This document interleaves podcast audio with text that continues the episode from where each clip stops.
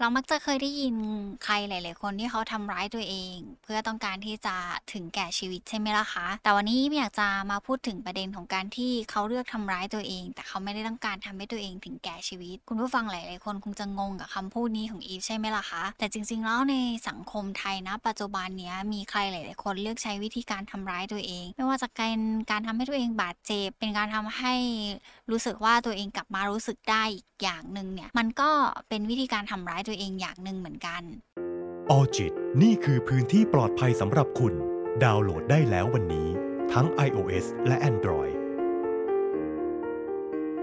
สวัสดีค่ะ คุณผู้ฟัง ยินดีต้อนรับเข้าสู่ออจิตพอดแคสต์วันนี้อยู่กับอีประชดาพรศรีวิไลนักจิตวิทยาคลินิกค่ะ เรามักจะเคยได้ยินใครหลาย ๆ คนที่เขาทำร้ายตัวเอง เพื่อต้องการที่จะถึงแก่ชีวิตใช่ไหมล่ะคะ แต่วันนี้อยากจะมาพูดถึงประเด็นของการที่เขาเลือกทำร้ายตัวเอง แต่เขาไม่ได้ต้องการทำให้ตัวเองถึงแก่ชีวิต คุณผู้ฟังหลาย ๆ คนคงจะงงกับคำพูดนี้ของอีฟใช่ไหมล่ะคะ ว่าการทำร้ายตัวเองแบบไหนการที่เขาจะไม่คิดว่ามันจะต้องแบบถึงแก่ชีวิตของตัวเองไป แต่จริง ๆ แล้วในสังคมไทยนะ ปัจจุบันนี้มีใครหลาย ๆ คนเลือกใช้วิธีการทำร้ายตัวเอง ไม่ว่าจะเป็นการทำให้ตัวเองบาดเจ็บ เป็นการทำให้รู้สึกว่าตัวเองกลับมารู้สึกได้อีกอย่างหนึ่งเนี่ย มันก็เป็นวิธีการทำร้ายตัวเองอย่างหนึ่งเหมือนกัน ทีนี้พอเราพูดถึงการทำร้ายตัวเองแบบนี้แล้วใครหลาย ๆ คนก็มักจะคิดถึงสิ่งที่มันจะต้องทำให้เกิดเป็นความรุนแรง เกิดเป็นการบาดเจ็บอย่างยิ่งใหญ่ แต่กับบางคนเนี่ยเขาเลือกใช้วิธีการทำร้ายตัวเอง ในมุมของเขาเอง เพื่อเป็นการบรรเทาความรู้สึก หรือว่าเป็นการระบายความเจ็บปวดที่อยู่ในจิตใจของเขาออกมา คือการทำร้ายตัวเองที่ไม่ได้เป็นการพยายาม ทำร้ายจนถึงแก่ชีวิตเนี่ย บางทีมันเป็นความก้ากึ่งระหว่างความชอบและความไม่ชอบในตัวเองของเขา กับบางคนอาจจะเกิดจากตัวโรคหรือเกิดจากภาวะอารมณ์บางอย่าง ที่ทำให้เขาเลือกใช้วิธีการจัดการอารมณ์ วิธีการจัดการปัญหาของตัวเองในรูปแบบนั้น แต่ในขณะเดียวกันเนี่ยในทางงานแพทย์แล้วมันจะมีการพูดถึงพฤติกรรมเหล่านี้ว่ามันเหมือนเป็นการ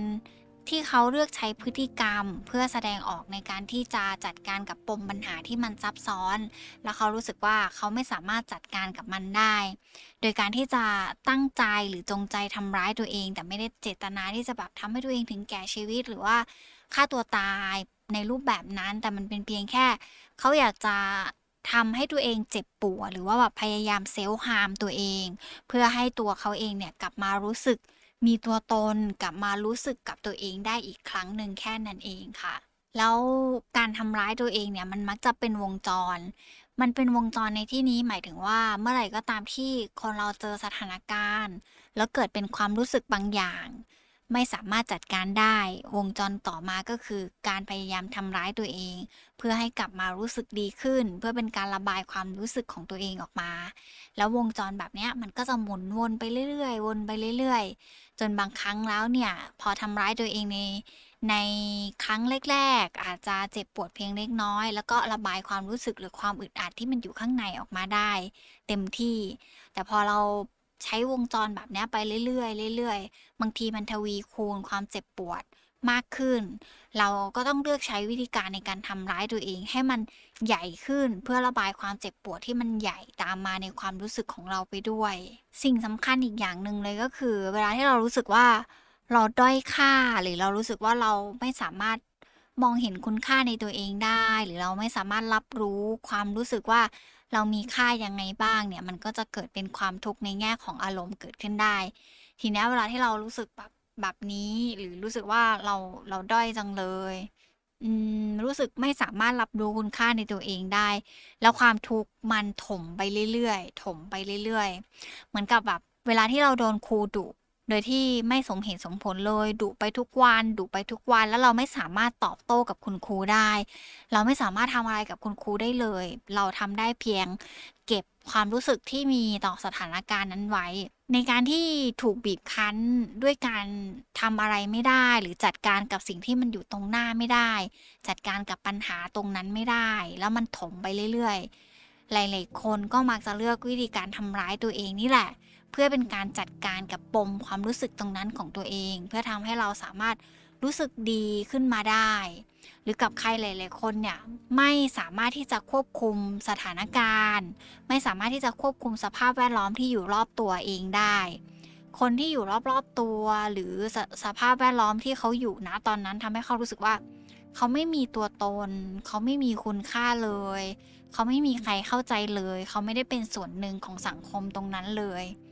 พฤติกรรมการทำร้ายตัวเองของเขาตรงนั้นเนี่ยมันก็อาจจะเป็นพฤติกรรมที่ทำให้เขากลับมารู้สึกมีตัวตนกับตัวเองอีกครั้งหนึ่งถ้าพูดแบบนี้แล้วเนี่ยต้องบอกว่าความเจ็บปวดที่เขาเลือกทำร้ายตัวเอง มันอาจจะแสดงถึงการที่เขากลับมามีตัวตน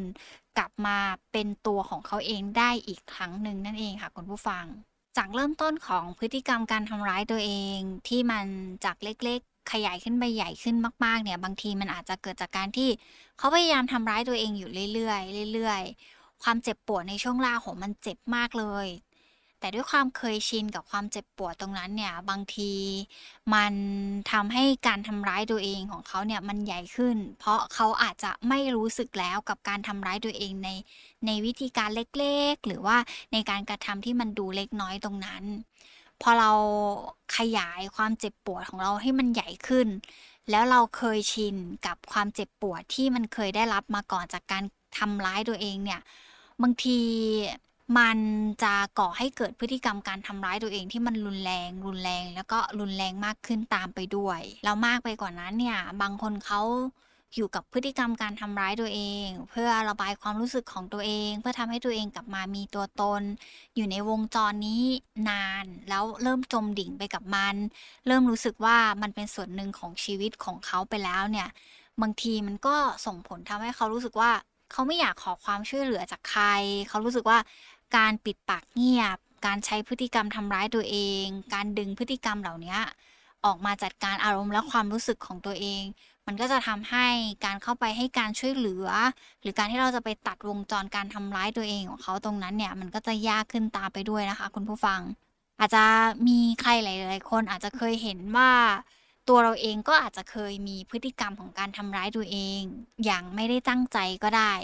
ถ้าคุณผู้ฟังลองสังเกตตัวเองเนี่ย บางทีเวลาที่เราโมโหมาก ๆ เราหงุดหงิดใจมาก ๆ แล้วเราไม่สามารถทำอะไรกับคนตรงข้ามได้ ไม่สามารถควบคุมกับสถานการณ์ที่มันอยู่ตรงหน้าเราได้นะตอนนั้น บางคนก็จะใช้วิธีการกรีดร้อง วิธีการแบบจิกมือตัวเอง หรือบางคนจิกขาตัวเอง หรือกับบางคนเนี่ยก็มีการดึงผมตัวเอง เพื่อทำให้เขาเนี่ยระบายกับความรู้สึกที่มันอัดอั้นใจกับการควบคุมสถานการณ์ที่อยู่ตรงหน้าไม่ได้ เพราะฉะนั้นแล้วเนี่ยมันเข้าใจได้เวลาที่เราจะ จะรู้สึกอึดอัด แล้วมันมันไม่มีวิธีการในการจัดการ แล้วเราจะเลือกวิธีการทำร้ายตัวเอง แต่ที่บอกแบบนี้เนี่ยไม่ได้บอกว่ามันคือวิธีการในการจัดการอารมณ์ หรือวิธีการจัดการปัญหาที่มันดีที่สุดนะคะ แต่เพียงแต่ว่าถ้าเมื่อไหร่ก็ตามที่เราทำอะไรกับความอึดอัดใจของเราไม่ได้ และเรารู้สึกว่าไม่สามารถที่จะจัดการกับมันได้ แล้วเราเลือกทำร้ายตัวเองมันก็เป็นเรื่องที่เข้าใจได้ แต่มันคงจะดีกว่าค่ะคุณผู้ฟัง ถ้าเราสามารถเลือกใช้วิธีการอื่น ๆ ในการที่จะจัดการกับวงจรของตัวเอง ทั้งในเรื่องของอารมณ์ ความรู้สึกหรือสถานการณ์ที่มันอยู่ตรงหน้าได้เหมาะสมกับการเลือกทำร้ายตัวเอง อีกสิ่งหนึ่งเลยที่ อิฟมองว่ามันจะทำให้วงจรมันมันแย่ไปเรื่อยๆ คือการที่หลาย ๆ คนมองว่าการเลือกใช้พฤติกรรมทำร้ายตัวเอง คือการเรียกร้องความสนใจ แน่นอนค่ะคุณผู้ฟัง ชีวิตเราต้องการความสนใจจากคนรอบข้างเสมอ ชีวิตเราต้องการการใส่ใจจากคนที่อยู่รอบๆตัวเราอยู่เสมออยู่แล้ว มันมันเป็น common stereotype ของบุคคลมากๆ ที่เราจะคิดแบบนั้นได้ เพราะเบื้องหลังของการทำพฤติกรรมบางอย่าง เราก็คงต้องการการตอบสนองบางอย่าง แต่เชื่อเธอค่ะว่าถ้าเขาได้สิ่งเหล่านั้น หรือเขาเลือกวิธีการอื่น ๆ ได้เนี่ยเขาก็คงไม่เลือกการทำร้ายตัวเอง เพราะจากประสบการณ์ของตัวอิเองเนี่ยใครหลาย ๆ คนที่เขาเลือกทำร้ายตัวเอง แต่ไม่ได้ตั้งใจจะให้ตัวเองถึงแก่ชีวิต หรือไม่ได้ตั้งใจจะหายไปจากโลกนี้จริง ๆ บางคนตามมาด้วยความรู้สึกผิด บางคนตามมาด้วยความรู้สึกเกลียดตัวเอง บางคนตามมาด้วยความรู้สึกที่ว่าไม่ได้อยากจะเป็นแบบนี้แล้วผิดหวังในตัวเองจังเลย เพราะฉะนั้นการที่เรามีมุมมองว่าการทำร้ายตัวเอง เท่ากับการเรียกร้องความสนใจ มันเป็นมุมที่ที่ทำให้เห็นว่าเราอาจจะไม่ได้ใส่ใจในความรู้สึกที่มันเกิดขึ้นตรงนั้นมากพอ มันก็เลยทำให้เราตัดสินพฤติกรรมตรงนั้นของเขาว่ามันคือการเรียกร้องความสนใจ แต่อย่างที่บอกไปอะคุณผู้ฟังว่าคนที่เขาเลือกทำร้ายตัวเอง แล้วเขาจมดิ่งอยู่ในวงจรตรงนี้เนี่ยหลาย ๆ คนมักเลือกปิดปากเงียบ เลือกใช้พฤติกรรมเหล่านี้ในการจัดการตัวเอง ระบายความรู้สึกแล้วก็ทำให้ตัวเองกลับมามีตัวตนแบบเงียบๆ ไม่ได้อยากให้ใครรู้ ไม่ได้อยากจะ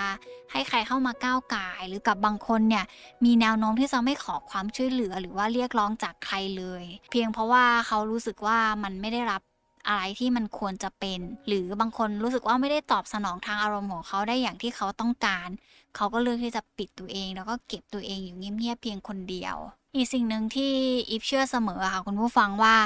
กว่าเราจะเริ่มต้นทำร้ายตัวเองได้มันมันไม่ง่ายเลย เพราะว่าเรา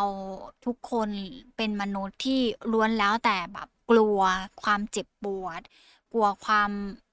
ที่มันจะเกิดบางอย่างขึ้นกับร่างกายของตัวเราเองตามสัญชาตญาณของเราอยู่แล้ว แต่เพราะความเจ็บปวดบางอย่างภายในจิตใจของเราเองเนี่ยมันไม่สามารถดึงออกมาได้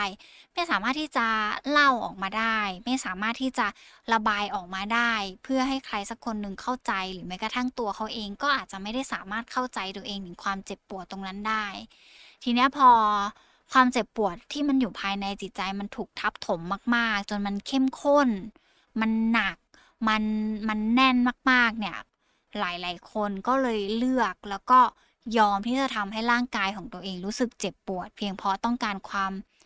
ความรู้สึกที่มันดีขึ้นกับตัวเอง หรือเพียงเพราะว่าต้องการบรรเทาความเจ็บปวดที่มันอยู่ภายในจิตใจของเขาลงแค่นั้นเอง ถ้าหากคุณผู้ฟังเนี่ยกำลังอยู่ในวงจรเหล่านี้ แล้วก็กำลังจมดิ่งอยู่กับสิ่งเหล่านี้อยู่เนี่ย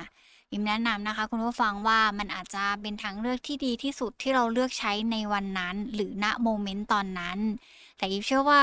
คุณผู้ฟังมีศักยภาพในการที่จะจัดการกับตัวเอง ในการที่จะรับมือกับปัญหา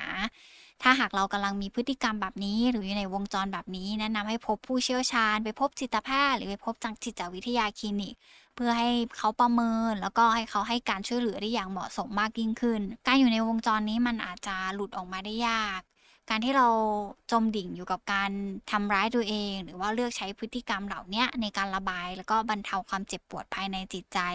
มันอาจจะไม่ใช่วิธีการที่ดีที่สุด แต่มันอาจจะเป็นวิธีการที่เรารู้สึกว่ามันรวดเร็วที่สุดสำหรับเราในตอนนั้นก็ได้